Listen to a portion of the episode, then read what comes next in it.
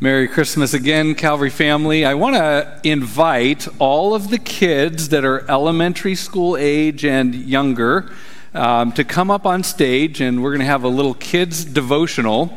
And I'm going to need about five parents, one stationed at each of the stairways, and maybe about three here to make sure we don't have any jumpers this evening. Um, But kids, come on up and, and just gather around me here. If you're elementary school age, come on up. Don't be shy. And we're going to have a little Christmas devotional together.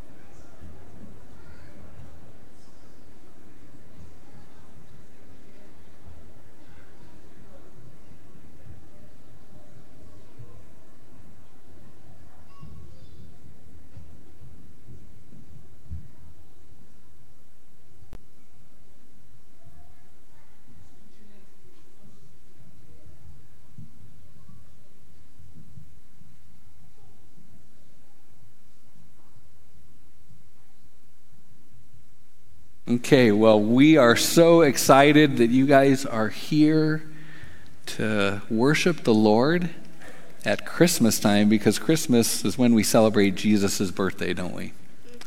So, and I'm going to grab this microphone because a little bit later I'm going to ask you some questions. So um, as I'm reading the scriptures, maybe be thinking about what those scriptures say. So I'm going to read to you from the book of Isaiah. And chapter nine, I want you to listen to what the Bible says about what God has done for us. This is Isaiah chapter nine, verse six. It says, "A child will be born to us. A son will be given to us. And the government will rest on his shoulders. And his name will be called Wonderful Counselor, Mighty God, Eternal Father, Prince of Peace." And what I want you to think about is that word given. It says, a child will be born to us, a son will be given to us. You see, on that very first Christmas, God was giving us the best gift of all, because He didn't give us something, He gave us someone. He gave us Jesus. Jesus who loves us. Jesus who was perfect. Jesus who loved us so much that He died on the cross in order to pay the penalty for our sins. Jesus who didn't stay dead but rose from the dead so that we could have everlasting life. That is the best gift of all, that God gave us Jesus. And I want you to think about something. So at Christmas, we celebrate Jesus' birthday. But let me ask you this. Um, when it's someone else's birthday, do you usually get presents? Yeah. You, you, you, hey, well, I want to be, I want to be at your friend's birthday party then. But usually, right? Usually we get we get presents on our birthday, but when it's someone else's birthday, we give presents, right? Yeah. But you know what? The reason that we give each other presents on Christmas is to remind each other of the most wonderful gift, the most wonderful present that was ever given, and that's when God the Father gave us His Son as a gift. So let me ask you this. Because Jesus, after He rose from the dead, He ascended to heaven, and He's in heaven right now, and the Bible says that someday He's going to come back again. But because He's in heaven, at His birthday on Christmas, how can we give Him a gift, right? I mean, usually we give people gifts on their birthday. So does anyone have an idea of what we could give to Jesus on His birthday? Uh, we can... um. We can give Him our love.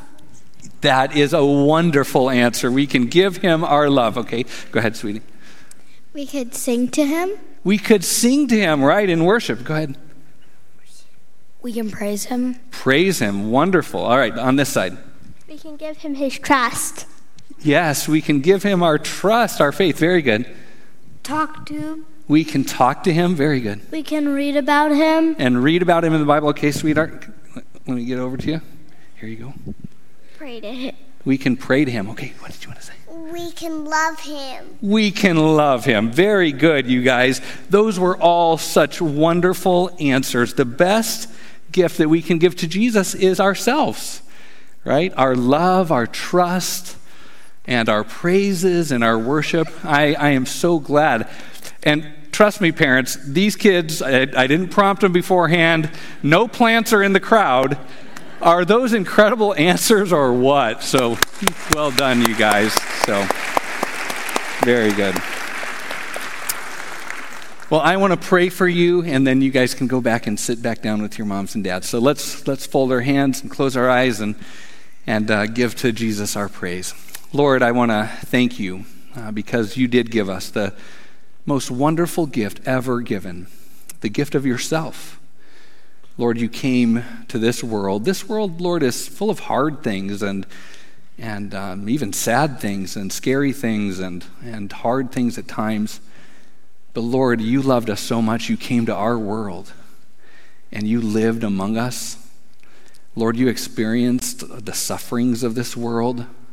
And then, Lord, you died for us so that we could have everlasting life. Lord, through your resurrection from the dead, we can have life that never ends, eternal life with you. That is the best gift ever given. And Lord, you've said that to receive this gift, we need to simply believe in you, to trust in you, and give you our, our love and our hearts. Lord, I thank you for these dear children. Lord, their answers to how what gift we can give to you uh, were uh, so amazingly biblical. And Lord, out of the mouth of children, you um, you declare your praises. And so we give thanks for these young ones. Lord, bless them. Give them a wonderful Christmas. Fill their hearts with your love and the joy and wonder of Christmas. We pray this in Jesus' name. Amen. Thank you guys so much. Everyone turn around, wave to your parents, and show them how cute you are, right? Let's stand up. And, okay, I'll duck because I'm not cute. But you guys wave. All righty. Okay, you guys can head back to your parents now. Thank you so much. You were so, so very good. Let's give the kids another round of applause as they go.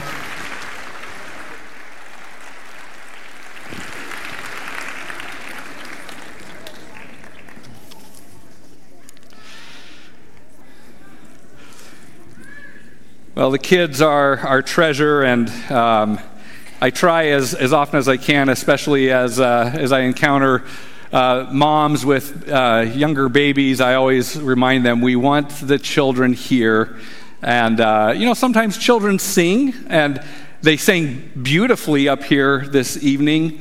Sometimes they sing from the auditorium, and that's fine too. Um, even if it's more of a crying type of a singing, it's the song of worship to the Lord, and uh, they are precious to him, and they're precious to us. And so uh, moms and dads know uh, that your your babies and your children are welcome in here, and those around you uh, will um, will not be bothered by the sound of a child being a child, um, because we know how important it is for them uh, to learn to worship and to hear about the Lord. So we're grateful for the children of our church. Well, I want to invite you to open to Luke chapter one, as we have our devotional this evening, and um, I'm going to kind of go through uh, the the account of the Lord's birth. But as we do so, I want to try to draw your attention to some things that we can learn from the example of Mary, the mother of the Lord. As Protestants, we don't venerate or worship Mary. We believe that the scripture directs all worship and all veneration, all glory, honor, and praise to Christ alone. But we do consider Mary to be a wonderful example of godliness that believers should emulate. As the Apostle Paul said regarding himself in First Corinthians eleven one, he said, "Follow my example as I follow the example of Christ." And the apostles and the, the godly people of Scripture are examples that we can follow. And so I want to spend some time kind of gleaning from Mary's example in the Christmas account from the Gospel of Luke. And I just want to briefly point out ten things that we can learn from Mary's example. So ten things from Mary's example that we should emulate. The first is, I want to encourage you to emulate Mary's spiritual curiosity, her spiritual curiosity. Like Mary, when we are perplexed, we should keep on pondering and asking respectful questions of God until we understand what it is that he is revealing to us. Look at Luke chapter one, verses twenty-six through thirty-four, and we're going to see Mary's spiritual curiosity and her persistent pondering. It says in Luke one twenty-six, "Now in the sixth month, the angel Gabriel was sent from God to a city in Galilee called Nazareth to a virgin engaged to a man whose name was Joseph, of the descendants of David, and the virgin's name was Mary. And coming in, he said to her, 'Greetings, favored one, the Lord is with you.' But she was very perplexed at this statement and kept pondering." And this is a kind of ongoing type of verb tense. She kept on pondering what kind of salutation this was. The angel said to her, "Do not be afraid, Mary, for you have found favor with God. And behold, you will conceive in your womb and bear a son, and you shall name him Jesus. He will be great and will be called the Son of the Most High, and the Lord God will give him the throne of his father David, and he will reign over the house of Jacob forever, and his kingdom will have no end." Mary said to the angel, "How can this be, since I am a virgin?" So twice in this brief section, we see Mary being perplexed, but she has a very good and I think precious in the sight of God spiritual curiosity. She kept on pondering, and she asked a respectful question to help her understand what the angel was communicating to her from the Lord. Secondly, we should emulate Mary's submission to the will of God. Like Mary, we should accept God's answer to our questions and humbly submit ourselves to his will for us. See, Mary didn't just ask the question, she then believed the answer and received it humbly. Look at verse thirty-five. "The angel answered and said to her, 'The Holy Spirit will come upon you, and the power of the Most High will overshadow you. And for that reason, the Holy Child shall be called the Son of God. And behold, even your relative Elizabeth has also conceived a son in her old age, and she who is called barren is now in her sixth month, for nothing will be impossible with God.' And Mary said, 'Behold, the bondslave of the Lord. May it be done to me according to your word.' And the angel departed from her." She asked a respectful question, and then when the Lord, through the angel, gave her the answer to her question, she humbly received that answer and submitted herself to the will of God. Third lesson we can learn from her is we should emulate Mary's proactive seeking of godly fellowship. Like Mary, when we face heavy responsibilities, we should hurry to be in the presence of those who we know walk closely with God. Look at verses thirty-nine and forty. "Now at this time Mary arose and went in a hurry to the hill country, to a city of Judah, and entered the house of Zacharias and greeted Elizabeth." The first thing she does is get up in a hurry and go to the house of this godly couple whom she knew walked with God and whom the angel had revealed to her were part of this glorious story. And of course, this, these were the parents of John the Baptist who would prepare the way for Christ. We should, like Mary, proactively seek fellowship with those who walk closely with God. Fourth, we should emulate Mary's confident faith, her confident faith. Like Mary, we should believe that there will be a fulfillment of all that has been spoken by the Lord. Look at verses forty-one through forty-five. "When Elizabeth heard Mary's greeting, the baby leaped in her womb." Um, I will pause once again to note it wasn't a clump of cells that leaped in her womb, but a person who leaped in her womb for joy at the sound of the voice of the mother of the Lord. When Elizabeth heard Mary's greeting, the baby leaped in her womb, and Elizabeth was filled with the Holy Spirit. And she cried out with a loud voice and said, "Blessed are you among women, and blessed is the fruit of your womb. And how has it happened to me that the mother of my Lord would come to me? For behold, when the sound of your greeting reached my ears, the baby leaped in my womb for joy. And blessed is she who believed that there would be a fulfillment of what had been spoken to her by the Lord." We should emulate Mary's confident faith. Like Mary, we should believe that there will be a fulfillment of all that has been spoken by the Lord. When the Lord speaks, we need, like Mary, to believe that it will be fulfilled. Fifth, emulate Mary's joyful worship. Emulate her joyful worship. Like Mary, our souls should exalt the Lord, and our spirits should rejoice in God our Savior. Look at the words of Mary in verses forty-six and forty-seven. And Mary said, "My soul exalts the Lord, and my spirit has rejoiced in God my Savior." She responds with worship, joyful worship. She exalts the Lord, and her spirit rejoices. May we follow that example of joyful worship this Christmas. Sixth, we should emulate Mary's humility, her humility. Like Mary, we should acknowledge our humble state, that we are bondslaves of God, and we are those who are in need of his great mercy. Look at verses forty-eight through fifty.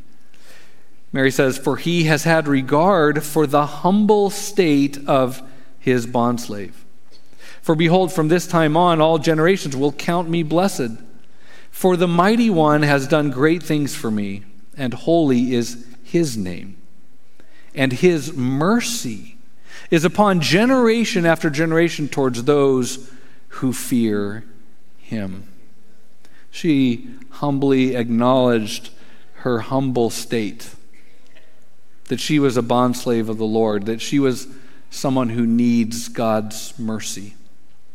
Seventh, we should emulate Mary's heart for the needy, her heart for the needy. Like Mary, we should praise God for his loving care for the poor and the oppressed. Look at verses fifty-one through fifty-three. She says, "He has done mighty deeds with his arm. With his arm. He has scattered those who were proud in the thoughts of their heart.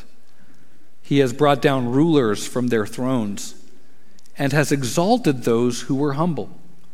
He has filled the hungry with good things and sent away the rich empty-handed." In her Magnificat, Mary expresses her heart for the needy and her praise to God for his loving care for the oppressed and for the hurting, for the poor and for the needy. James will write in just a couple decades later that the religion which God our Father accepts as pure and faultless is this: to look after orphans and widows in their distress and to keep oneself from being polluted by the world. We should emulate Mary's heart for the needy. Eighth, we should emulate Mary's theological depth, her theological depth. This is a teenager. This is a young woman. But listen to what she says. And, you know, unlike, you know, you know, preachers who spend hours upon hours of preparation, we can see that this was a spontaneous expression of what she had in her heart at this moment where she is there with Elizabeth. Listen to the theological depth that she already had at this moment. She says in find it here, verse fifty-four, thank you. In verse fifty-four, she says, "He," that is God, "has given help to Israel, his servant, in remembrance of his mercy, as he spoke to our fathers, to Abraham and his descendants forever." Mary recognized that what was happening was the fulfillment of the Abrahamic covenant given back in Genesis chapter twelve. This was a young woman who understood the theology of the Old Testament. She understood that when God had promised Abraham to make him a great nation and to give him a promised land and, and a seed, and from that seed would come a blessing which would extend to the whole world, she understood that the coming of the Savior was the grand fulfillment of the Abrahamic covenant. We should emulate Mary's theological depth. She understood the implications of the Abrahamic covenant, and we should join her in having that depth of knowledge. Ninth, we should emulate Mary's resourcefulness, her resourcefulness. Like Mary, we should do the best we can with whatever we have. Look at chapter two, verses one through seven. It says, "Now in those days a decree went out from Caesar Augustus that a census be taken of all the inhabited earth. This was the first census taken while Quirinius was governor of Syria." Now, Uh, I'm going to add something, and really inconvenient if you're a pregnant woman in her ninth month. Verse three, "And everyone was on his way to register for the census, each to his own city." So here she is in her ninth month, and a foreign occupying power demands that she make a brutal journey to register. Verse four, "Joseph also went up from Galilee, from the city of Nazareth to Judea, to the city of David, which is called Bethlehem, because he was of the house and family of David, in order to register along with Mary, who was engaged to him and was with child. While they were there, the days were completed for her to give birth. And she gave birth to her firstborn son. And she wrapped him in cloths and laid him in a manger, because there was no room for them in the inn." Emulate Mary's resourcefulness. Like her, we should do the best we can with whatever we have. Uh, this may be a season of abundance for some of you. This may be a very lean year for some of you. Do the best with whatever the Lord has provided for you, as Mary did that very first Christmas. Emulate her resourcefulness. Tenth, and finally, emulate Mary's worship of Christ. Emulate her worship of the Lord Jesus Christ. Look at verses eight through twenty. "In the same region there were some shepherds staying out in the fields and keeping watch over their flock by night. And an angel of the Lord suddenly stood before them, and the glory of the Lord shone around them, and they were terribly frightened. But the angel said to them, 'Do not be afraid, for behold, I bring you good news of great joy, which will be for all the people. For today, in the city of David, there has been born for you a Savior, who is Christ the Lord. This will be a sign for you. You will find a baby wrapped in cloths and lying in a manger.'" By the way, it was not common to find babies in cattle troughs. Um, this was not a common occurrence. In fact, this is the way the shepherds were to know that this was the right baby, because unlike all the other babies who were laying in their beds, the beds that their mothers had prepared for him, I'm certain as Mary had prepared a bed for Christ in their home before this occupying power ordered them to go on this journey, and she was forced to make do with what was at hand. This was such an uncommon occurrence that the Lord could tell shepherds, "Find the baby that's lying in a manger, and you'll know it's the Savior." Verse thirteen, "Suddenly there appeared with the angel a multitude of the heavenly host, praising God and saying, 'Glory to God in the highest, and on earth peace among men with whom he is pleased.'" Now, it was uncommon for babies to be found lying in a feeding trough for cattle.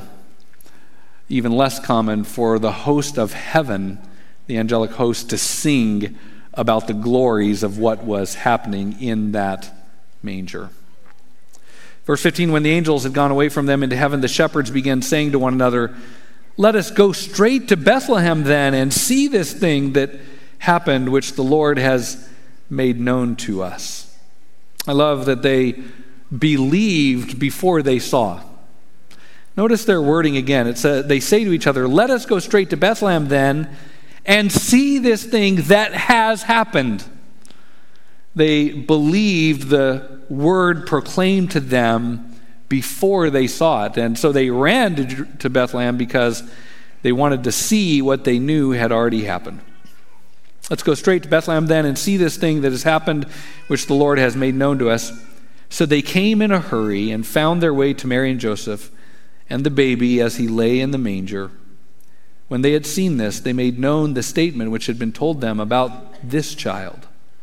And all who heard it wondered at the things which were told them by the shepherds. But Mary treasured all these things, pondering them in her heart. The shepherds went back, glorifying and praising God for all that they had heard and seen, just as had been told them. Emulate Mary's worship of Christ. Like Mary, we should treasure all these things and ponder them in our hearts. Whatever it is that you treasure, you ponder. You know, it's amazing, right? You, you know, men, you know this. If it's ever time to purchase a vehicle, you ponder vehicles, don't you? Right? When it's time to purchase a house or rent a, a house or an apartment, you look at the choices and you ponder them because these are important things. Whatever you treasure in your heart, you will ponder, and you will ponder continually. Mary sets a wonderful example for us by treasuring the good news about Christ, by pondering all of those things in her heart. Well, those are just some lessons that I think we can learn from Mary's example as we think about that first Christmas. She treasured the good news which was declared. And that good news is that God so loved the world that he gave a gift. He sent his only son. And Jesus Christ, the one who was born in Bethlehem, lived a perfect life, a righteous life, a holy life. He fulfilled all the law of God, the law of God which you have broken, the law of God which I have broken. The righteousness which we don't have, he had. The holiness which we don't have, he had. And he who was the innocent and spotless one, innocent, undefiled, separated from sinners, as the book of Hebrews calls him, laid down his life as a sacrifice for sin, to pay the price for your sin, for mine, for the sins of the whole world. And now the gospel call goes forth that whoever will repent and believe the good news, and by the way, that's exactly the message that Jesus preached. He went through all the towns and cities preaching one message: repent and believe the good news, for the kingdom of heaven is at hand. Have you repented and believed the gospel, the good news about Jesus Christ? If you have not, I can't think of a more wonderful time to give your heart and your whole life and your trust and your love and your praise to the Lord. Out of the mouth of children, the proper response at Christmas time was declared to all of us: to love him, to trust him, to pray to him, to praise him. The gift we give to Christ on Christmas is the gift of our hearts and our lives. May that gift be given to him, and may he be glorified in it. Lord, we give you praise. Lord, we're reminded by Mary's example that these are things we should treasure and ponder in our hearts. Lord, may we not get distracted by commercialization or, Lord, even by, uh, Lord, the wonderful benefits and joys of being with family. Lord, in the midst of our family celebrations and of uh, the joys and traditions and all of those things which we so enjoy at Christmas time, may we not forget the reason that we're celebrating, and that is the greatest gift ever given, which was the gift of you, our Lord and Savior. Lord, may we respond by giving you the gift of faith, the gift of our love, the gift of our hearts and our lives, our love and our worship. Lord, may we give ourselves to you, for we truly do belong to you. Be glorified this Christmas, we pray, and give you praise, our Lord and Savior. Amen. Well, it is time to light a candle symbolizing the joy of the Lord and of the light of the gospel that, that we desire to spread uh, from person to person so that all may know. So I want to invite uh, the, the deacons to come, and we're going to light the candles as we, as Ryan and the and the team lead us in Silent Night. Yes.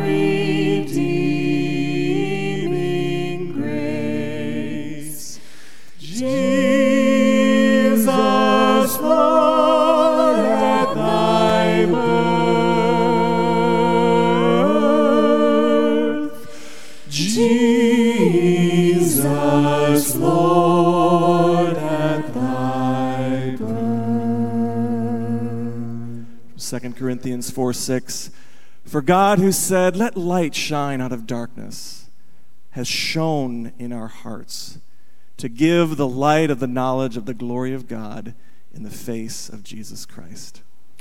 Let's blow out our candles together.